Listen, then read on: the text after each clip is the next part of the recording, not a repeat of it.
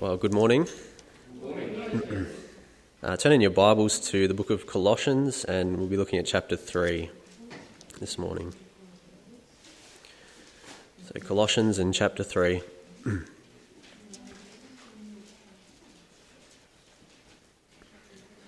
so, the book of Colossians in chapter 3, we'll be looking at uh, verses 1 to 4.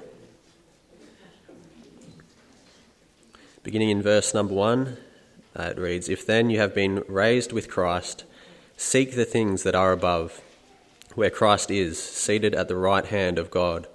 Set your minds on things that are above, not on things that are on earth. For you have died, and your life is hidden with Christ in God. When Christ, who is your life, appears, then you will also then you also will appear with him in glory. Uh, last time I spoke, we looked at Colossians chapter 2, uh, the end of it. We looked at four false teachings of the time uh, and how they're still around today, uh, and how Paul attacked each one. The four false teachings were Greek philosophy, legalism, mysticism, and asceticism. Uh, each was broken down, and in summary, they are beliefs that Jesus Christ is not enough for salvation, uh, and extra things are needed to be added. Paul refutes each of these false teachings and teaches that Christ is enough, that Jesus is God, and that we need to hold firm to that. The beginning of chapter 3 is the end of two chapters of doctrine, and Paul begins to teach the implications of those teachings which he has explained. Now let's begin with a word of prayer. Heavenly Father, Lord, we thank you for uh, this day, this time where we can come together uh, to open your word, uh, to sing songs of praise to you, Lord, to pray to you. We just uh, thank you for this place where we can meet. Uh, we just pray for this time that we're spending in your word that you would uh, convict each one here, Lord, that each one would be uh, in a place in their own lives before you where they're uh, ready to receive teaching through your word, through your Holy Spirit, Lord, that they would be um, uh, changed and convicted, Lord, and uh, be drawn closer to you to be more uh, like you, we pray in your name. Amen. Now, the first point that I'd like to look at is that Jesus Christ is not of this world. Uh, John chapter 8, uh, Jesus says, you are, you, you are from below, I am from above. You are of this world, I am not of this world. Uh, in John 18, verse 36, it says, Jesus answered, My kingdom is not of this world.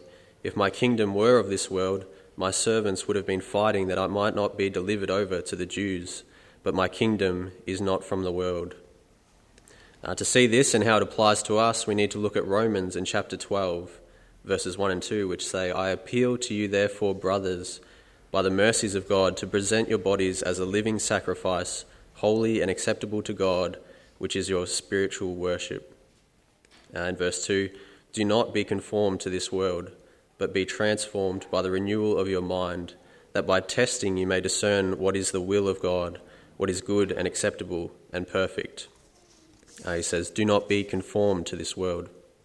Galatians chapter 1 and verse 4 says, Jesus Christ, who gave himself for our sins to deliver us from the present evil age, according to the will of our God and Father.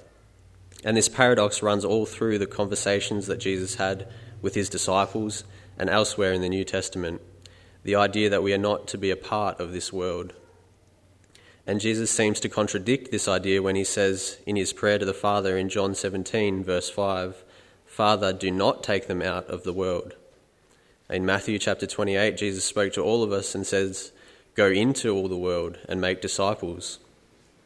Writing to Titus in chapter 2, in verse 12, the apostle said, Live soberly and righteously and godly in this present world. And in 1 John chapter 4, verse 17, John reminds us that we are to live like Christ in the world. So, how can it be that we are to reach the world from beyond the world when Jesus also says to go into the world? Uh, when John says, Be Christ in the world, how can these two be brought together? This paradox can be explained simply like this spiritually, we live above, while physically, we live here on earth. Our inside life uh, lives in heaven, and our outside lives here. When Paul said to separate ourselves from the world, he wasn't just talking about personal holiness, he was talking about evangelism. There is no way we can reach the world until we get out of it and see its need from a heavenly perspective. In Ephesians, the Apostle Paul tells us to leave the world. He tells us to take our hearts and our hopes, our thoughts, and to get them out of the world. He does that by telling us that everything we really want is, is not of this world anyway. Uh, he says, for example, and you have been blessed with all spiritual blessings in heavenly places. Uh, he tells us in chapter 3, verse 10, that the angels are there in the heavenly places. He tells us in chapter 1, verse 20, that Christ is there in heavenly places. He tells us in chapter 2, verse 6 in Ephesians, that our position is there. We are seated with Christ in heavenly places. In other words, the blessings are there, the angels are there, the Lord is there, our seat is there, but what are we doing here? And that is the message of Colossians chapter 3. Uh, verses 1 to 4 again say, If then you have been raised with Christ, seek the things that are above, where Christ is, seated at the right hand of God. Set your minds on things that are above, not on things that are on earth. For you have died, and your life is hidden with Christ in God. When Christ, who is your life, appears, then you also will appear with him in glory. And there is a simple message in those verses, uh, and that message is this get out of the world. Separate yourself from the world in terms of your spiritual attitude, in terms of your inner man. Uh, as I said earlier, Paul has closed out the doctrinal section of the book of Colossians. Uh, the doctrinal section is over, and now having stated sound doctrine, he makes some practical implications. And as we have learned in the past, doctrine always has practical implications. And the first practical principle Paul teaches here is to get out of the world. Uh, turn in your Bibles to Ephesians in chapter 2 and verse, num- verse number 6.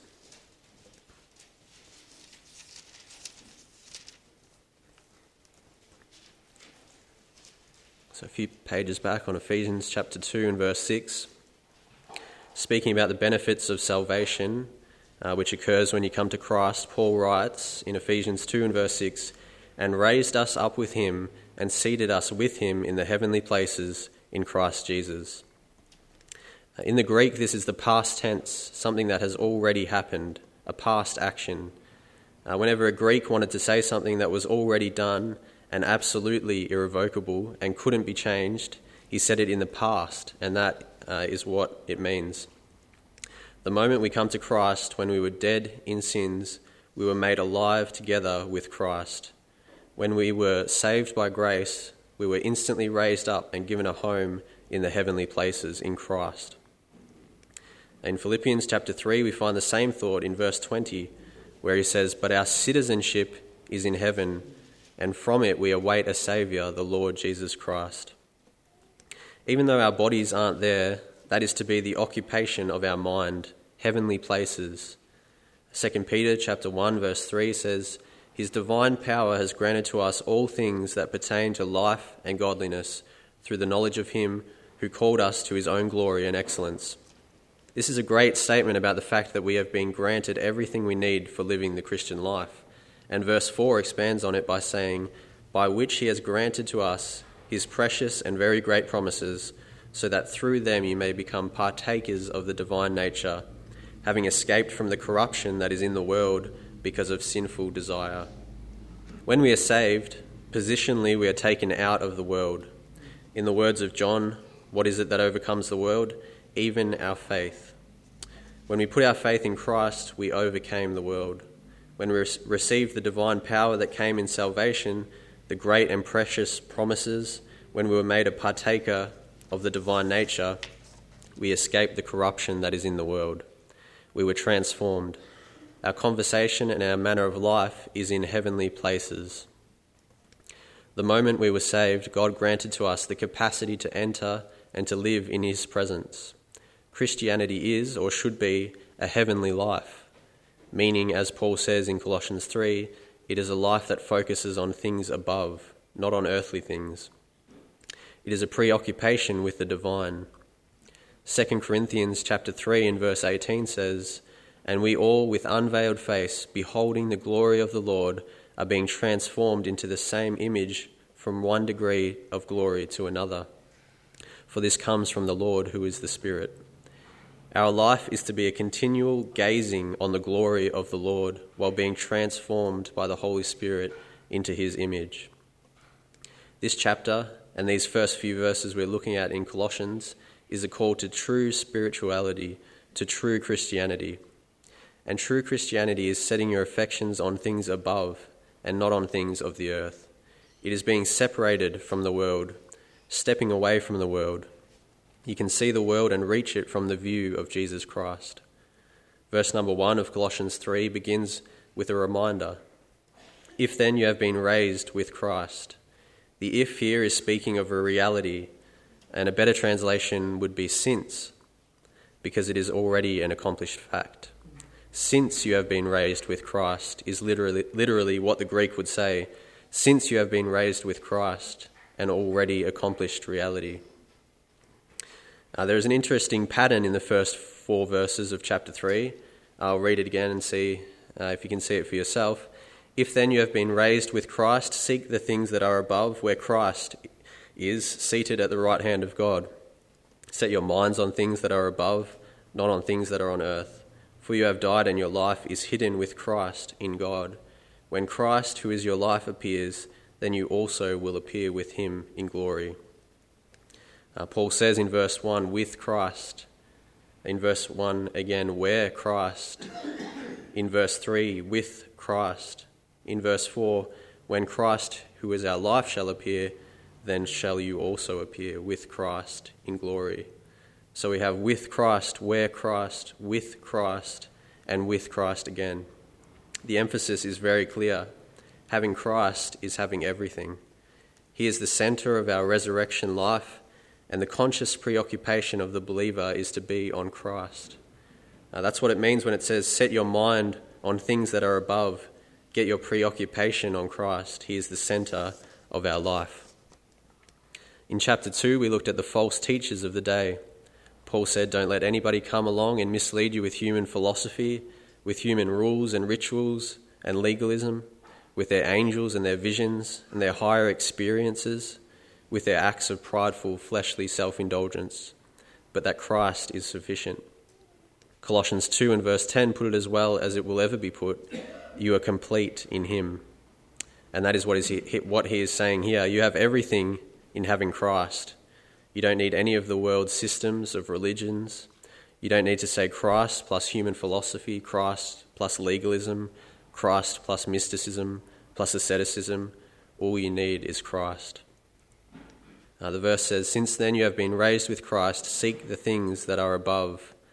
Uh, seek those things which are above, literally, continually be seeking those things which are above. Make it the pattern of your life to be preoccupied with heaven.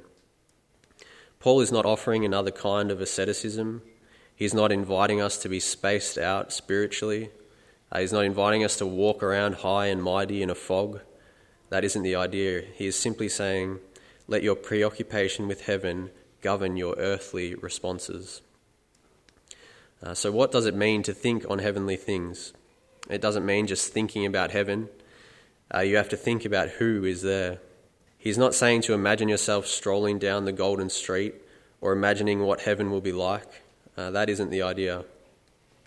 The idea is not a preoccupation with what makes up heaven, but the idea of thinking heavenly thoughts is to be preoccupied with the one who reigns in heaven, the Lord Jesus Christ. Verse number one says, Seek the things that are above, where Christ is, seated at the right hand of God. The verb here is to be constantly seeking. Jesus put it this way in Matthew chapter 6 and verse 33 But seek first the kingdom of God and his righteousness, and all these things will be added to you.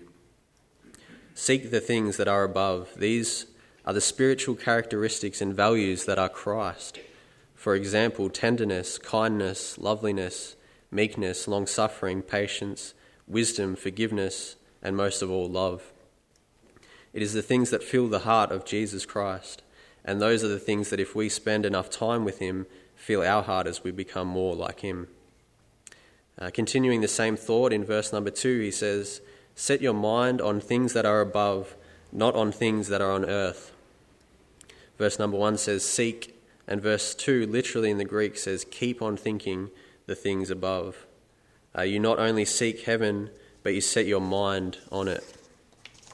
The mind here is talking about the intellect. Uh, Romans 12, verse 2 also speaks of the mind when it says, Do not be conformed to this world, but be transformed by the renewal of your mind. The way we renew our mind is the same way we set our mind on things above through the Word of God. Through a preoccupation with the Scripture and what it teaches us about who God is, His character, these truths become part of our thinking and decision making and are translated into our actions. Galatians chapter 6 and verse 14 says, But far be it from me to boast except in the cross of our Lord Jesus Christ, by which the world has been crucified to me and I to the world. We are dead to the world, our life is hidden with Christ in God. One man who lived these verses out, uh, who separated himself from the world and was preoccupied with things above, was Hudson Taylor. He had a great burden for China. His biographers tell us uh, where he got this burden from. They write that he lived so much in the presence of Jesus Christ that he began to feel the great heartbeat of Jesus for lost souls. And he himself says that the burden, burden of Christ became my burden. He lived in the heavenly places, so much that he began to feel like Jesus felt. Uh, this is what his biographer says. He found the self satisfying hymn singing congregation in Brighton, England, intolerable. He looked around pew unto pew of prosperous bearded merchants, shopkeepers, visitors, dressed up wives, scrubbed children trained to hide their impatience. The atmosphere of smug piety sickened him. He took his hat and left. And later said, unable to bear the sight of a congregation of a thousand and more Christian people rejoicing in their own security while millions were perishing for lack of knowledge, I wandered out on the sands alone in great spiritual agony. And there on the beach, he prayed for God to give him 24 labourers to go to China. I'd like to finish by looking at and reading 2 Corinthians chapter 5 and verse 16, if you'll turn there.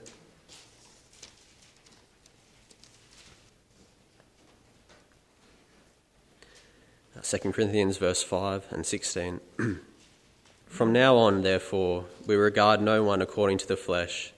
Even though we once regarded Christ according to the flesh, we regard him thus no longer.